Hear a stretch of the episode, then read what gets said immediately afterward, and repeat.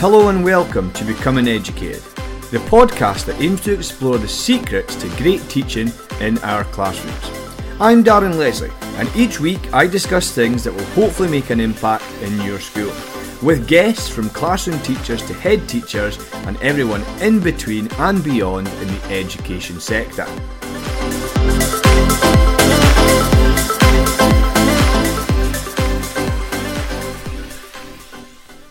Hello and welcome to another episode of Becoming Educated. And this time I welcome back the Ensors, Mark and Zoe Ensor.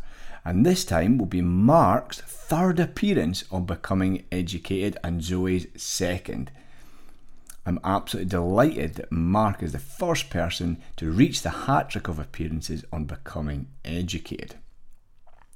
Zoe was a classroom English teacher for over 20 years, as well as head of department and school leader in charge of improving teaching and learning. She is now lead English specialist advisor for Kent with the Education People. Mark has been a geography teacher for the best part of two decades, as well as a head of department and research lead. Mark is the author of Making Every Geography Lesson Count and Teach Like Nobody's Watching, and is a TES columnist. Together, they have written the excellent Fiorella and Mayer Generative Learning in Action as part of the In Action series from John Catt Catt Educational and their latest book, The CPD Curriculum with Crown House. And we unpack the CPD curriculum in today's episode. We begin by exploring what is CPD and why we need to think about a CPD curriculum. I also ask them why CPD matters and what impact poorly delivered CPD has. We discuss the intent of a CPD curriculum and what content should be included in CPD curriculum and how we should come to that conclusion on what content should be considered. We discuss the difference between novice and expert teachers and how they need diff to be taught differently. And we discuss Kolb's experiential learning cycle as they describe it as second to none as a planning approach for CPD.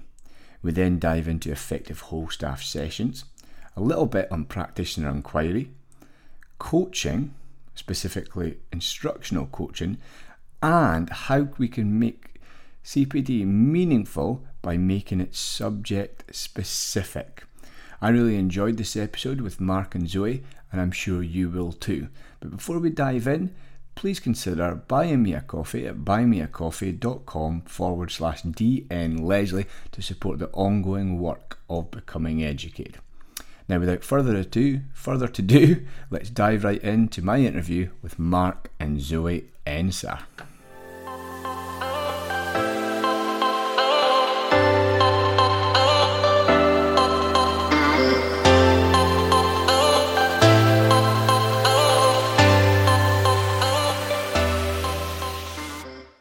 Mark and Zoe Ensor, thanks so much for coming back on to the Becoming Educated podcast. How are you both? Good, thank you. Thank you for asking us. Yeah, we're good. No, it's definitely you've you've written another absolute cracker of a book. Your your um, output is fantastic. And, and Zoe, I've been reading on Twitter that you've got a, a Shakespeare book forthcoming. Is that correct? I have, yeah. I don't know quite how quickly publishers will work, but uh, my original deadline was January, but once I got the go ahead, uh, I just kind of got on with it, and uh, I'm now sitting on something that looks like a pretty final draft from my end, and I've just sent it off uh, to get a forward by uh, someone. It's a secret at the moment, but um, it is someone who's very well respected in the world of Shakespeare. So fingers crossed that all comes to Christopher Marlowe. Fantastic. Well, I, am sure the, that book will be absolutely well received as well. Um, so we haven't spoke since um, you published Generative Learning in Action as part of the In Action series. So what have you been up to since then? Uh, I was going to say, Matt Mark's just lots of teaching, an awful lot of teaching, um, lots of kind of getting out there and meeting people and seeing different people in schools and uh, obviously discussing CPD as much as we can, which has become certainly it's a bit of an obsession of mine and has been for a number of years. So that, that's really good to kind of hear what people are doing and, and how we can perhaps develop some of that. Yeah. Well, go ahead, Mark. No, not much else to say. busy getting through COVID, trying to survive 2021. That, that's been keeping us busy, doing a doing a masters. Yeah. and getting on with that. Got a garden room built. We're all good. Yeah.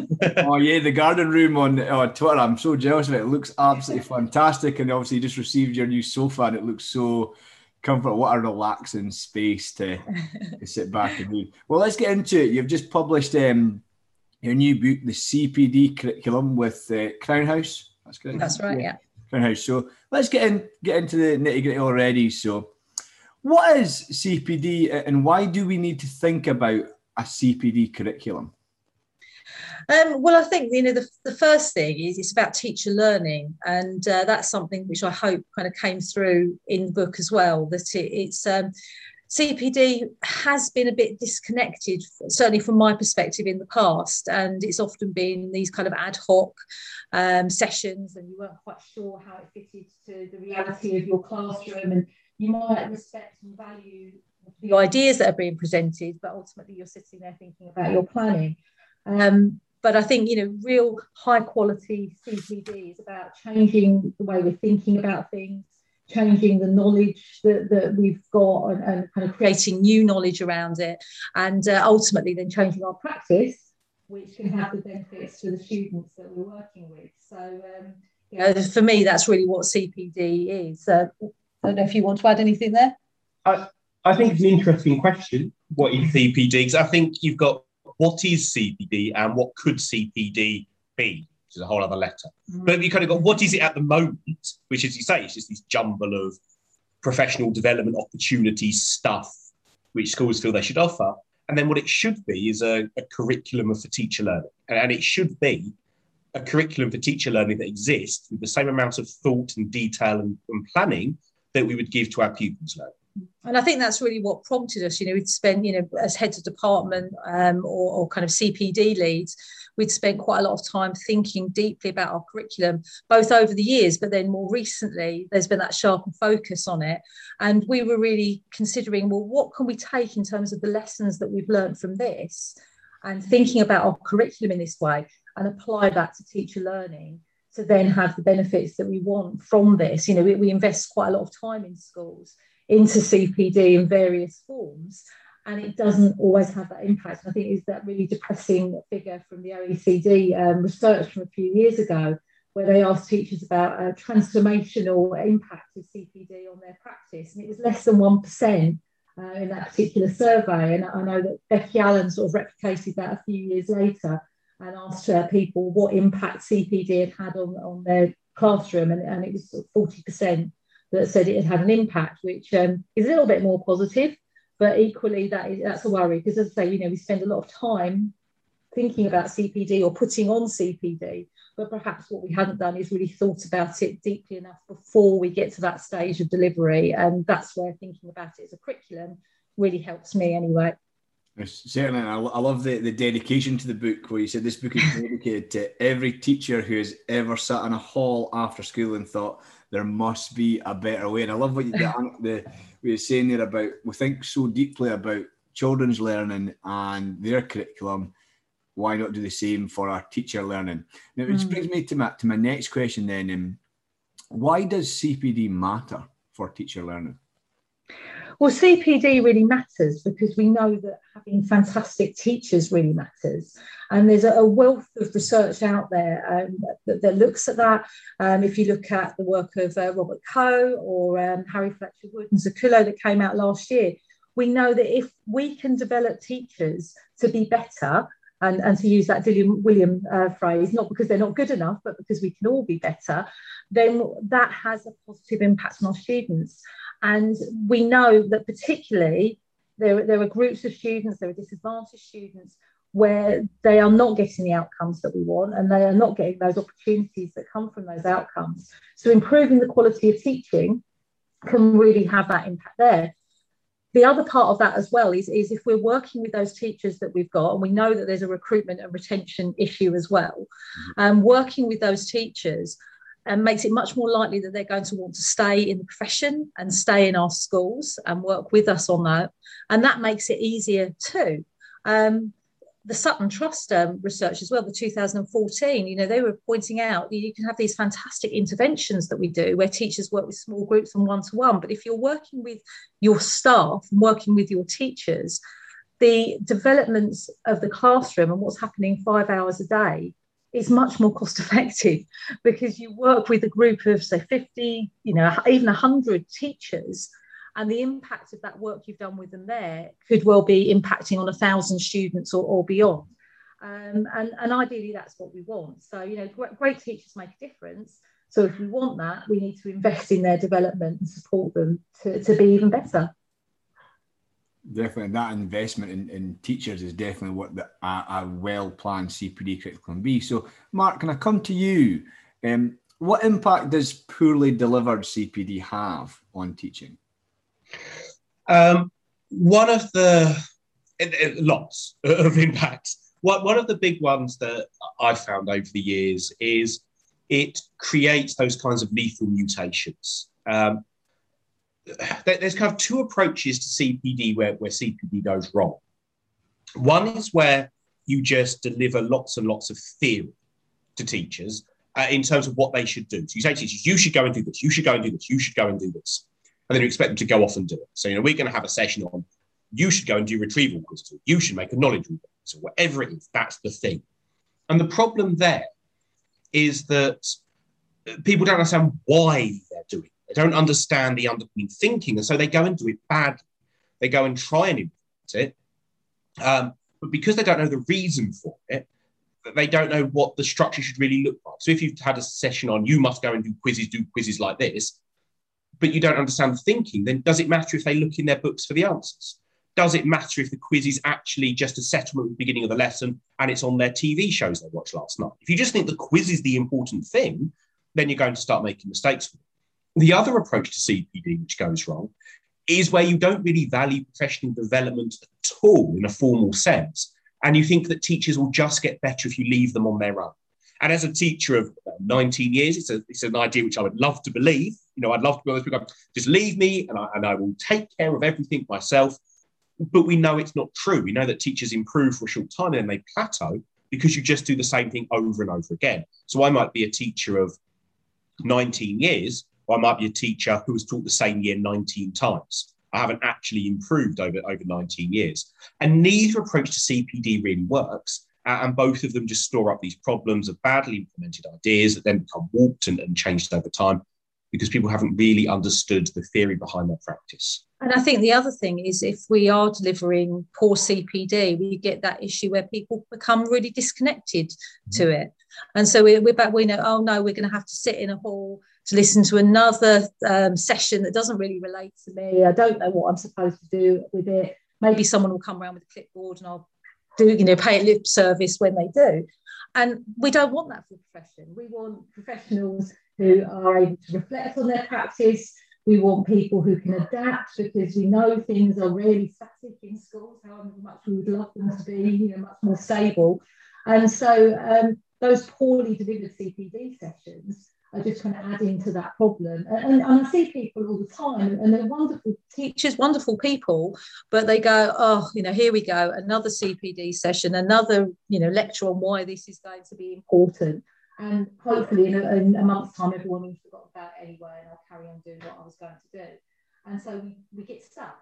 And, and really good CPD can stop that happening and keep that development going because that's that's what we want. You know, every teacher wants to see their students improving and uh, and wants to see that happening. But if the CPD is not right, then it, it's in a way rather than support it.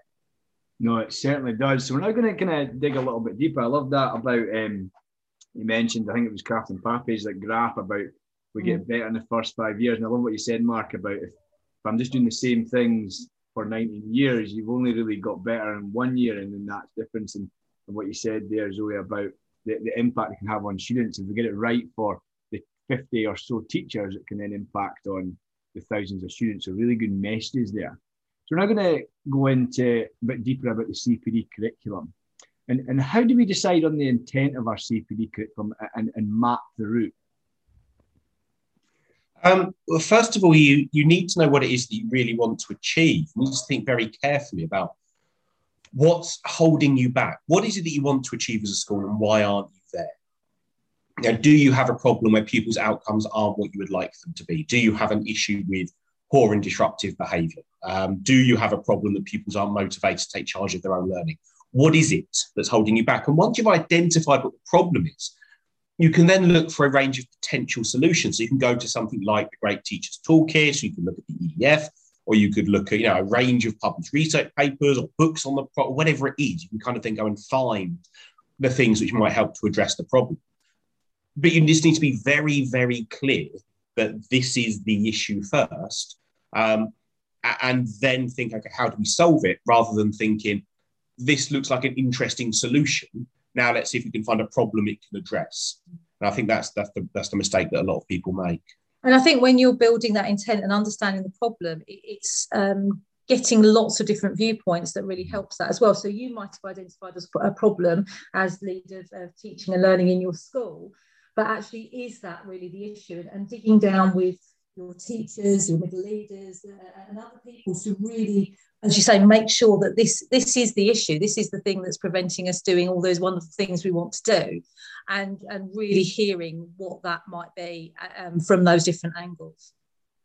Certainly, I like that that what you said there about kind of what is what do you need to improve. And I like what you mentioned there. There's so much research out there, and, and Zoe, you mentioned there, kind of looking around you and, and finding what's out there rather than I think what, what you said. Here's a great solution what is it the answer for? And I think that mm-hmm. often happens. And I think what often happens as well is that we put on CPD without kind of knowing the intent and what we actually need. We just put it on because it, it sounds good, it looks good, and that's probably why it has no impact.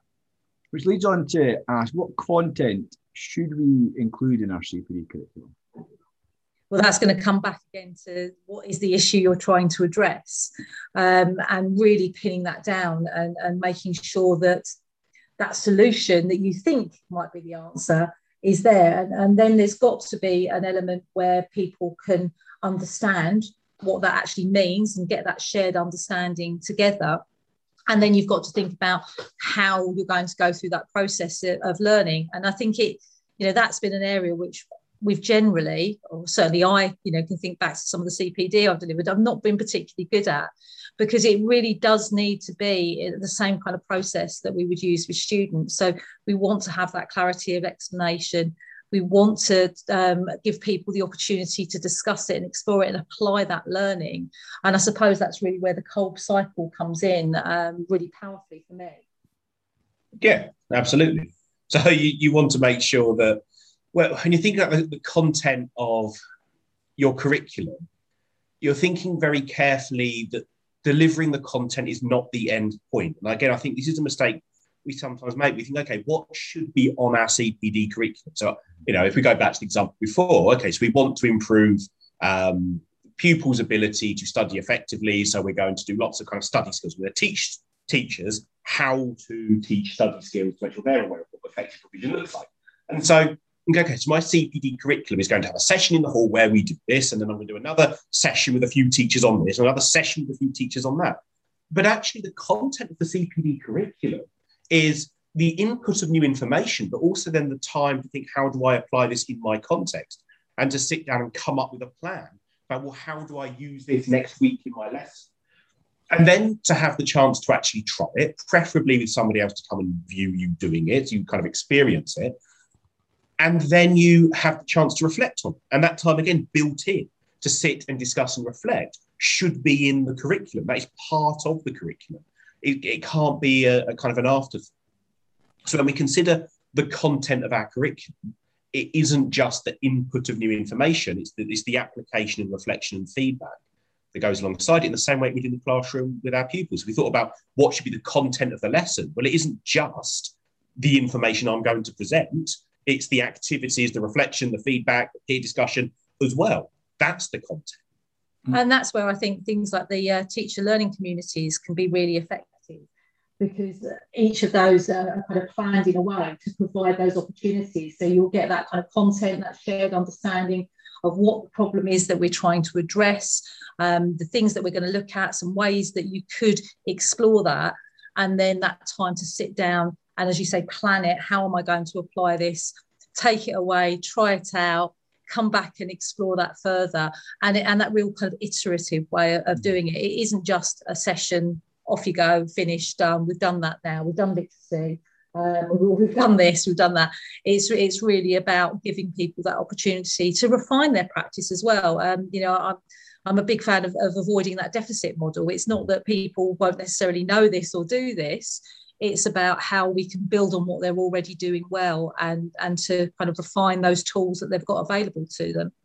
I definitely like that idea of building what they already do well and refining that. And, and like what, what you say, Mark, this idea of the teacher learning being the same as, as the student learning and that we, we allow them time to discuss, reflect, and what you're saying there about application. And then you mentioned teacher learning communities. I think I've been in a few um, in the past, and they're a great place to to reflect on, on what happened in my classroom, how I tried it, and then get feedback from your your colleagues and how to make that better.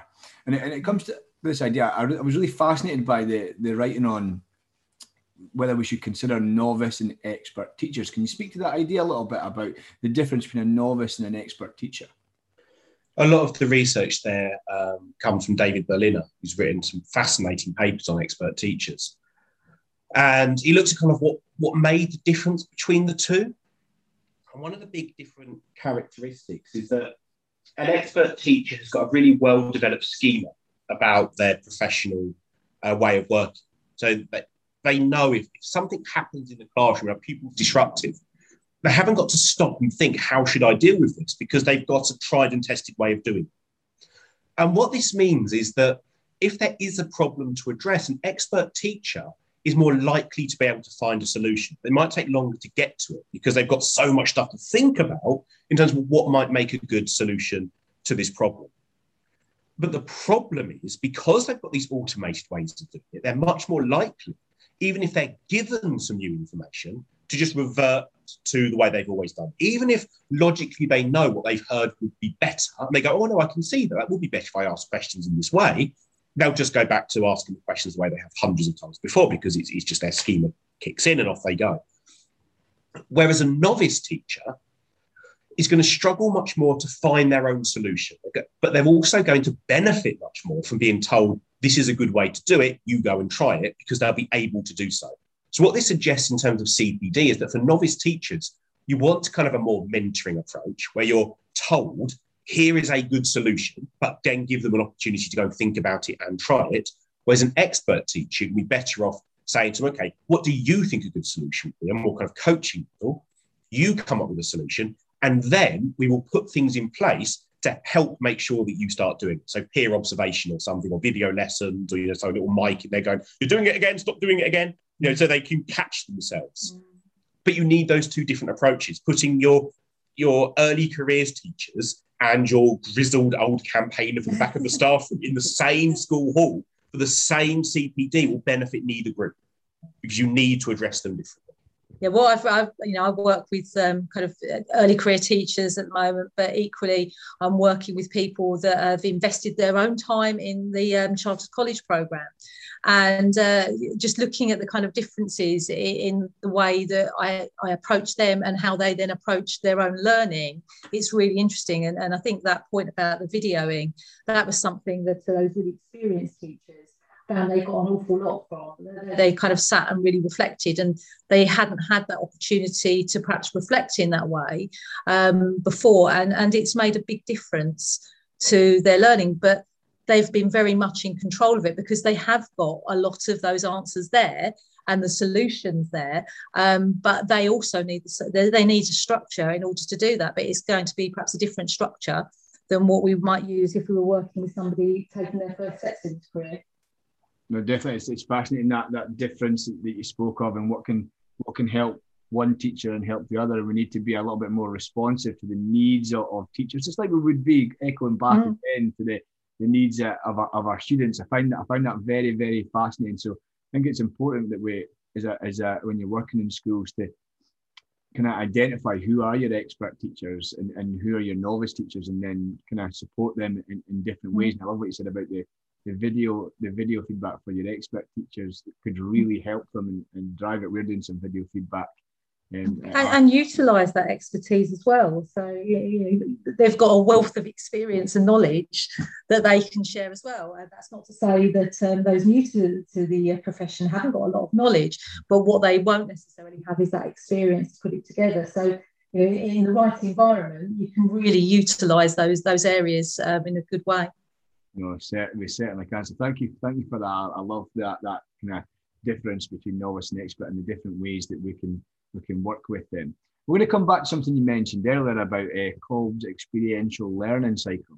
So when implementing whole school CPD, you're right that you, you always come back to best bets. And what are the best bets for whole school implementation? And why do you think Kolb's experiential learning cycle is second to none as a planning approach to CPD? I think it helped resolve that problem that I mentioned earlier that we've had these two different ideas about CPD. Fred Fanga talks about this kind of a personal development one and personal development two. So personal development one is where you just give lots and lots of theory, but people never get the chance to um, apply it. And professional development two is where you say it's fine, just give them lots of experience of teaching and they will develop, but they have no time to reflect on that.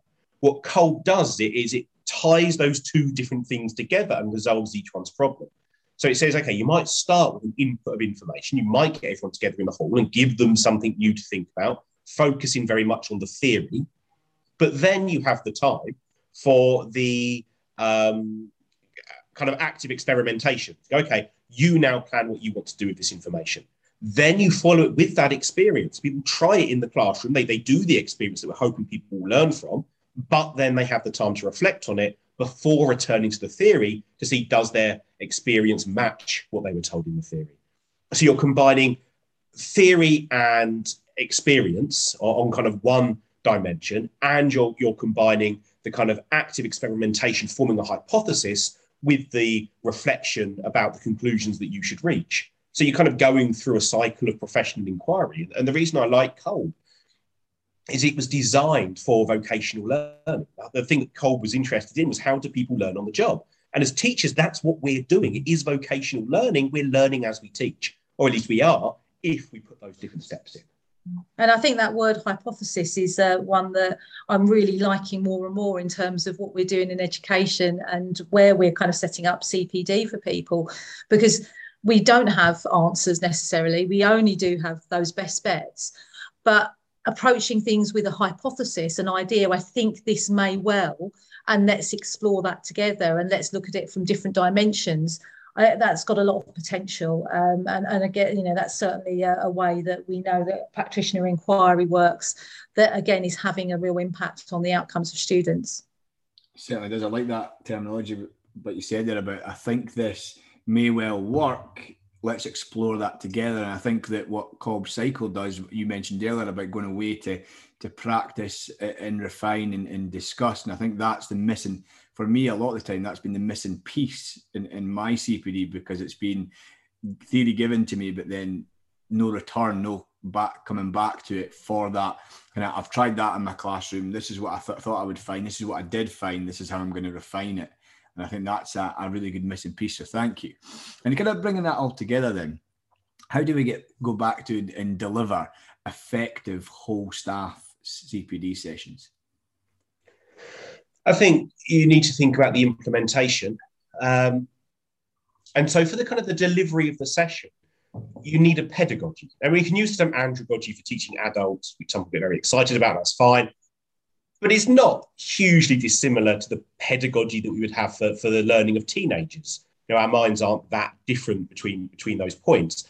And so you want to think about, well, ah, if you wanted to teach pupils something, then you give them short inputs. You don't just give them an hour of, of non-stop information.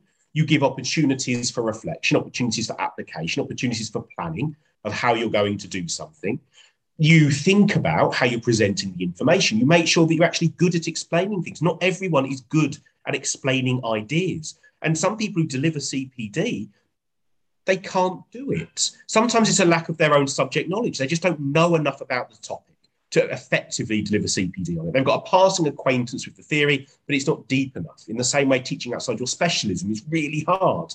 They just don't know enough. So you need to have that good subject knowledge. Your explanation is crisp You need to think about how much information is on a slide, using things like dual coding with images and diagrams to support what you're saying so, so it, it sticks in people's heads.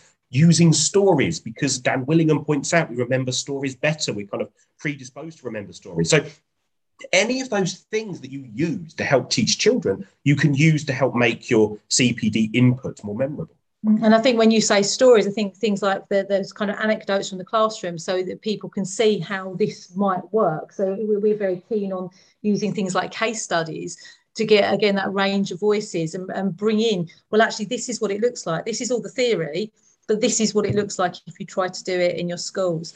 Um, and I, but I also think one of the biggest challenges coming back to that novice expert is that you've got a room that's got a huge range of prior knowledge. You know, if we're thinking differentiation for our classrooms and what we were do with our students who might have gone through a scheme of work from year seven in, in your school up to year 11, you and you think about the teachers and their different subjects and their different experiences that they're bringing to that. Um, I, so I do think it's important to be aware of that and, and that kind of difference when you're starting off a, a, kind of whole session and maybe starting off with that bit of retrieval um, opportunities to reflect so that everybody knows where they're at to start. Um, I don't think you can ever totally resolve it, but it's a starting point. I love that idea of applying what we're we do in a classroom to the whole staff. And we're going to come back to a little bit more subject specific stuff that I think um, provides some of the answers there. Um, we've already mentioned practitioner inquiry, and up here in Scotland, practitioner inquiry is, is huge. It's, it's part of our um, teaching standards. It's written in there now. Um, so, how do we get practitioner inquiry right? And Mark, you wrote in the book that you did a bit of your own, and, and can I ask you to share a little bit about that, please? Yeah, so I think one thing that helped to make ours successful, because I've seen a lot of bad practitioner inquiry. And I think the thing that made a big difference for us was that it was done under the auspices of the Institute for Effective Education, based out of York University, which sadly has now closed. Um, we were the kind of the last year through, but they would provide funding for schools to run small scale research trials.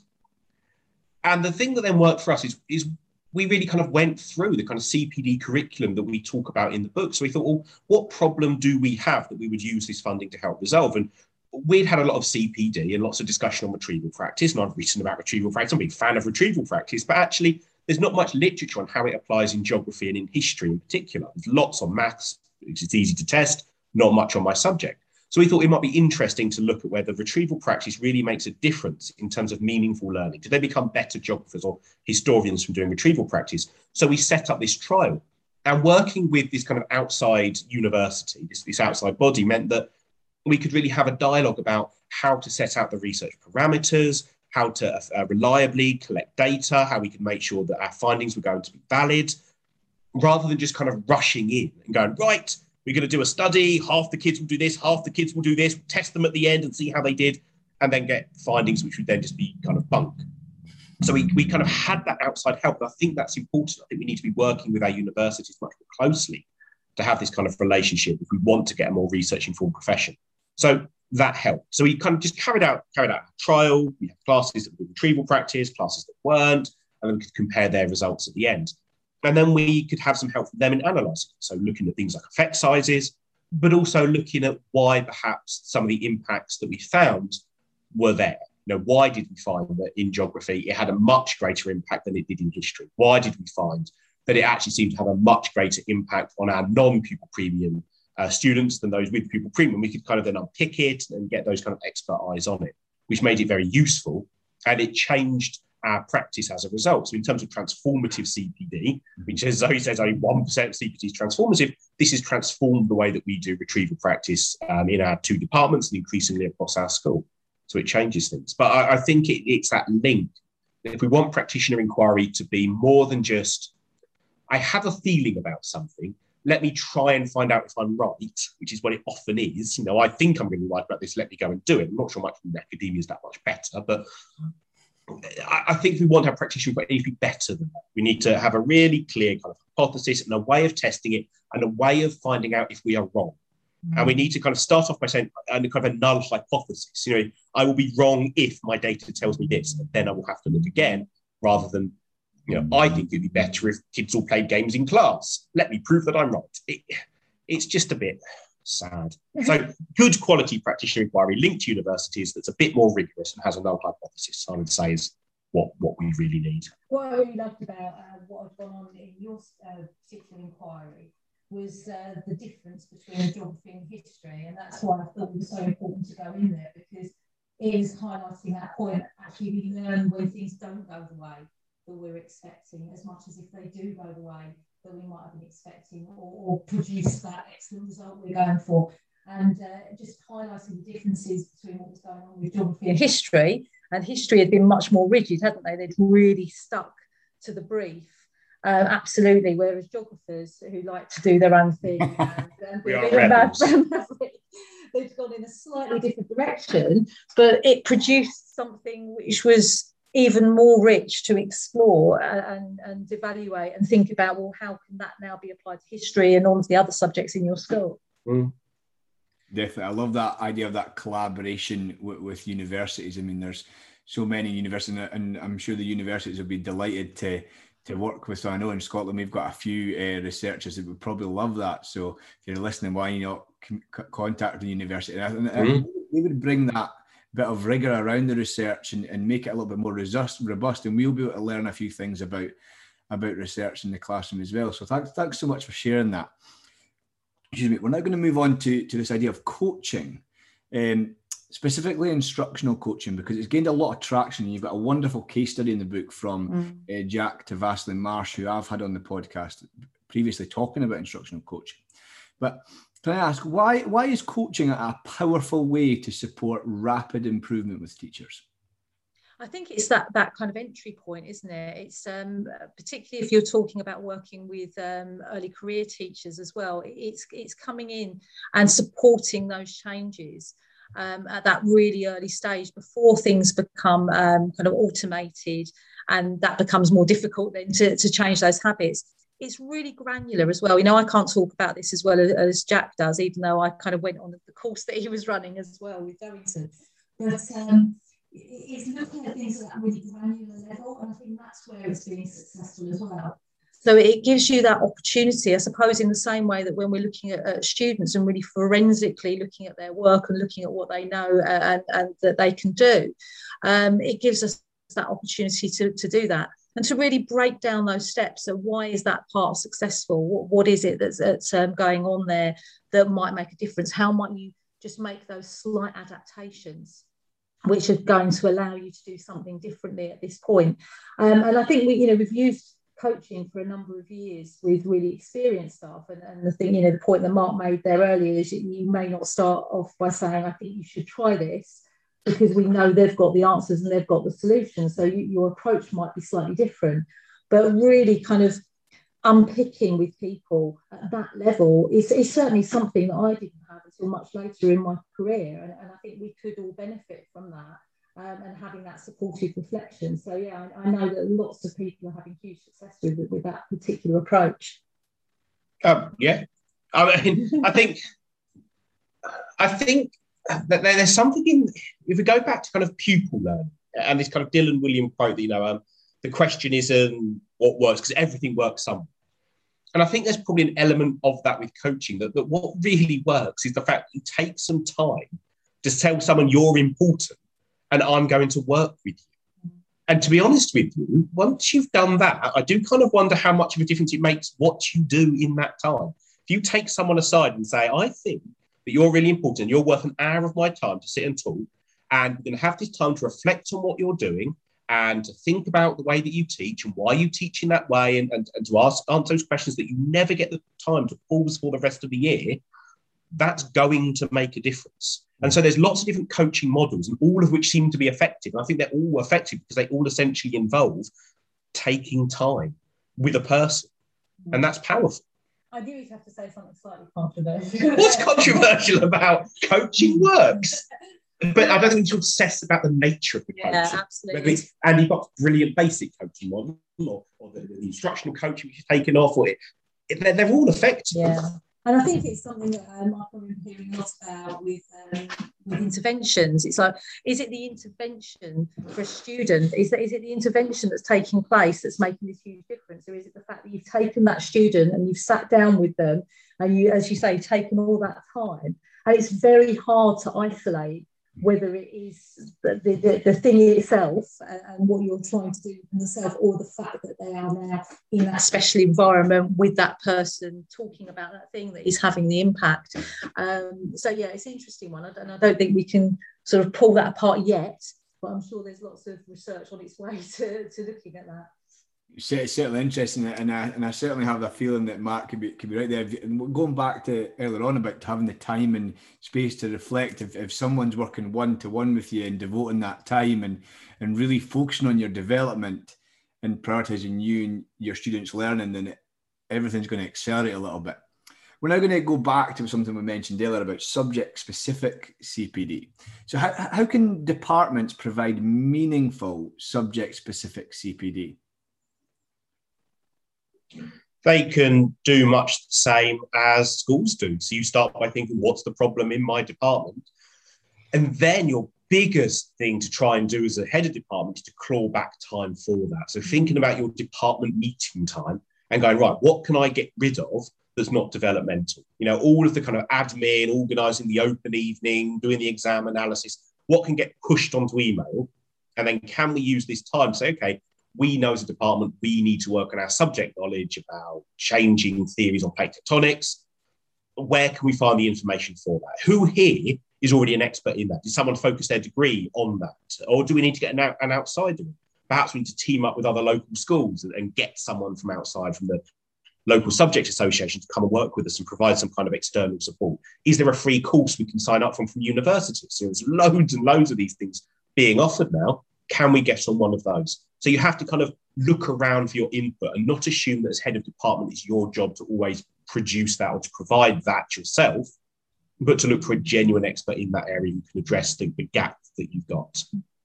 Well, I think, you know, in a similar vein with pedagogy as well, sort of looking at that, I was working with school today and um, one of the things they're really focusing on is note taking with their students, note taking, and then leading into revision and how that would that would work. And they've gone for a Cornell note model. And uh, although they've had an initial session about well, what is it, and they've shared some reading around it. Their next step is they are going to go through that modelling, what it looks like, process together, um, and through that they're really going to support each other in developing what it is that they want the students to be able to do with this um, so they can avoid those lethal mutations, so that they can make sure that everybody's got that shared understanding. And it's also an opportunity, um, I don't quite know how they're going to focus it. If they're focusing on an area of subject knowledge, then they could use that as a vehicle for that as well. Um, so that makes that time use smart. But uh, yeah, I think I think the challenge of having the time together, we know that that's something that, that subjects do struggle with. But then that that's you know the leaders when they're looking and they're thinking about what is it your schools need, perhaps it's fewer of those sessions where everyone's together in the hall and more of those sessions where everyone's together within their subject or within their phase as well. Um, you know, I, know, I talk to a lot of primary teachers as well, and uh, getting the time for their subjects in primary school is a huge, huge challenge. Um, but I think that's where pulling together the hubs, drawing together local groups, and making sure that's really valued as well from a leadership level is really important. It certainly is. And I like what you said there about ideas about subject associations, your, your local hubs, and so on, because you get some departments that, that are quite small. So it's pulling on all those different kind of uh, levers to, to really help you and focus on. So thank, thank you very much for that. Um, my final question to do with the CPD curriculum then is, is we've spoken about kind of Kolb's experiential learning cycle, that CPD curriculum having intent, what content should be focused on, what you need, practitioner inquiry, coaching, and subject specific CPD. Can I ask then, how important is a value in the impact of, of the CPD curriculum that you put in place? Well, I'll, I'll, you know, with any curriculum, we, you know, it's only as valuable as what's learned from it. So if it's not bringing about that change, then we're back to square one, aren't we? We're back to, you know, CPD doesn't have an impact. Why are we having to be involved with this? So you need to have that time to evaluate it. Um, but how you evaluate that, um, it needs to be done in steps and stages. So um, any more than we'd say to students, right, we're doing a history course, I'm going to evaluate how well it's gone at the end. when you've sat your GCSEs or A levels, you go through in incremental stages. And, and I think you do this at stage one, don't you? You really think about, well, what do I want it to look like? What is this change again? that we're going for and that's what you can evaluate it against and you go step by step week by week what's it going to look like what's it going to look like next term what's it going to look like in six months time and that's really um, where you're going and, and so planning that evaluation and perhaps being brave if it's not going in the direction that you wanted it to go in. Actually mm-hmm. saying well we need to stop we need to pause and consider going back to that first question are we addressing what we wanted to address by going this way? And and that can be hard when you've invested a lot in it as well. Yeah i think you need to think about the, the different sources of information that tell you if you're on the right path. So there's always a temptation to look you know improving outcomes in terms of exam results which is quite natural. What schools end up being judged on and held accountable for. But in the short term, you might just see things like on a learning walk, it's like different in the way that teachers are doing something. You know, if you said we have an issue with these teaching of provision skills, well, maybe over the next week or two, you start to notice on a learning walk that that's improved. Perhaps you do a student survey before you begin, and students report that they're how they're revising, and you notice that they're just you know rereading their notes and highlighting and things. But then a, a, month into this, they've started saying, well, actually, we now do these methods. Um, maybe do some student interviews as well. Maybe you talk to staff and say, okay, what's your understanding of effective revision? So it's just kind of not just relying on some kind of big thing, because the problem with the big thing, so say the exam results, is well, many things could have changed then. Perhaps in the five years since you started this program, you know, the year seventh all the way through, the cohorts changed. Maybe the exams changed. Maybe there was COVID. You know, there's all these things that happen that mean that you don't end up really evaluating what's worked. So, kind of small incremental steps, as Zoe says, just means that you've got lots of ways of just checking in. Is this going in the direction that we want? Mm-hmm. Otherwise, yeah, you get to the end and go, well, maybe it worked. We think that it worked. We'd like to think that it worked, but you're never going to know. Definitely, it's being very precise in, in what you want to see week by week, month by month. And if you're not seeing that, like you say, Zoe, how do you go, how do you change tack and go back a little bit and find out? Well, maybe we don't need to address this. We need to address this. Um, so that brings us to the end of the, of the interview section. A wonderful exploration of of some of the themes in the CPD curriculum. But before we go on to the to my new quickfire questions that I've got for you, um, can you please share with the listeners where they can buy the book and where they can contact you? You can buy the book from all good retailers, but especially Amazon or the publisher's Crown House. It'd be nice if it's been stopped in Smiths, but you're often disappointed. So Amazon or Crown House would be a good place to buy any of our massive back catalogue of books. And then we're very, very easy to find on Twitter. So at Enser Mark and at Greebo Runner, we're always there. It's amazing we're not on it now, to be honest. I'd be very worried about us. I think certainly a lot, a lot, a lot of value and a lot of value in your writing. So thank you so much. So I now have um, new quickfire questions for the return of the, of the podcast. So I'll, I'll, ask you both the same questions. So I'll, I'll start with Zoe first. So um, Zoe, what are you reading currently? Um, well, which one do you want? Um, I'm currently reading, I suppose, uh, The Mad Woman in the Attic, or rereading it, uh, the Gilbert and Gubar, um, because I'm preparing for my dissertation year for my uh, master's in Victorian literature and history. Um, but I'm also reading My Dark Vanessa and various other things as I pick um, up as I, as I encounter them. But that's my that's my big chunky read of the moment. Right, thank you so much. And Mark, what are you reading currently? I am currently reading um, The Wild Beyond the Witchlight, the new Dungeon Dragons adventure, which I'm very excited about. Uh, and I'm reading Harry Fletcher Wood's new book on uh, making successful habits in students, which is an excellent read. Brilliant. Thank you so much for, for sharing that wonderful insights into, into what you read. Um, second question then, Zoe, is, is what is your current professional development focus? I'm a bit obsessed by assess- uh, uh, assessment at the moment. Um, I'm really interested in how we can do that effectively in English. So I'm exploring lots of different ways with that. And, and I've also got that that wonderful luxury of talking to lots of different departments about their approaches as well. Um, and I don't think I've got any answers yet. There's lots of hypotheses that uh, I'm exploring, but yeah, that that's the thing that I don't feel that I got right, and I don't think I am necessarily getting right. So that's what I'm looking at. Um, everything from kind of the formative to the summative. Right, thank you. I look forward to to um, reading what you what you find because I'm sure you'll you'll share that as part of your your right. So thank you. Uh, and Mark, what is your current professional development focus?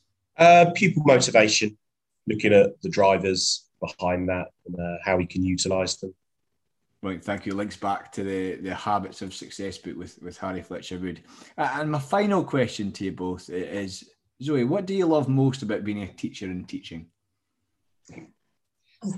I think I really love the challenge. Um, it, it's it's so different all the time. Um, there's something new to think about. There's something new to engage with. There's new people's responses and reactions, interactions, and I think you know that's what you know. I can't say that over the 20 something years there was ever a moment where I thought, oh, you know, this is just boring. Challenging and difficult and, and problematic and sometimes frustrating, but it certainly was never boring. And uh, all of the people involved in it make that as well. Certainly, thank you so much for sharing it, and I totally agree with the, with the idea of the of the the, the constant challenge, and, and it's so engaging. Um, and, and, Mark, um, what do you love the most about being a teacher uh, and teaching? Well, I'm a geography teacher. geography. I mean, I know people who teach other subjects have to find something else enjoyable. My subject is inherently amazing. So, geography. Certainly. Thank you. Thank you so, so much. And, and, and I'd highly recommend, I, I read probably the only non-subject specific. I'm a PE teacher, and I read you're making every geography lesson count, and I took so much from that from reading. I couldn't quite believe that I was reading a geography book, going, "Yeah, this is brilliant." So thank you so much, Excellent. and thank you both so much for for again writing another fantastic book uh, and for coming on to talk about it with me of an evening for becoming educated. So thank you so so much. You're very welcome. Thank you.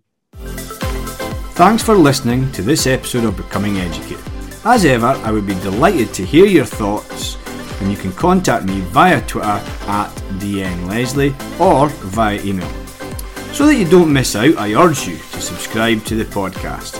And while I have your attention, why not submit a review of the podcast wherever you get yours from so that many, many others can access Becoming Educated? I'll be back next week with another episode of Becoming Educated, and I do hope to see you there.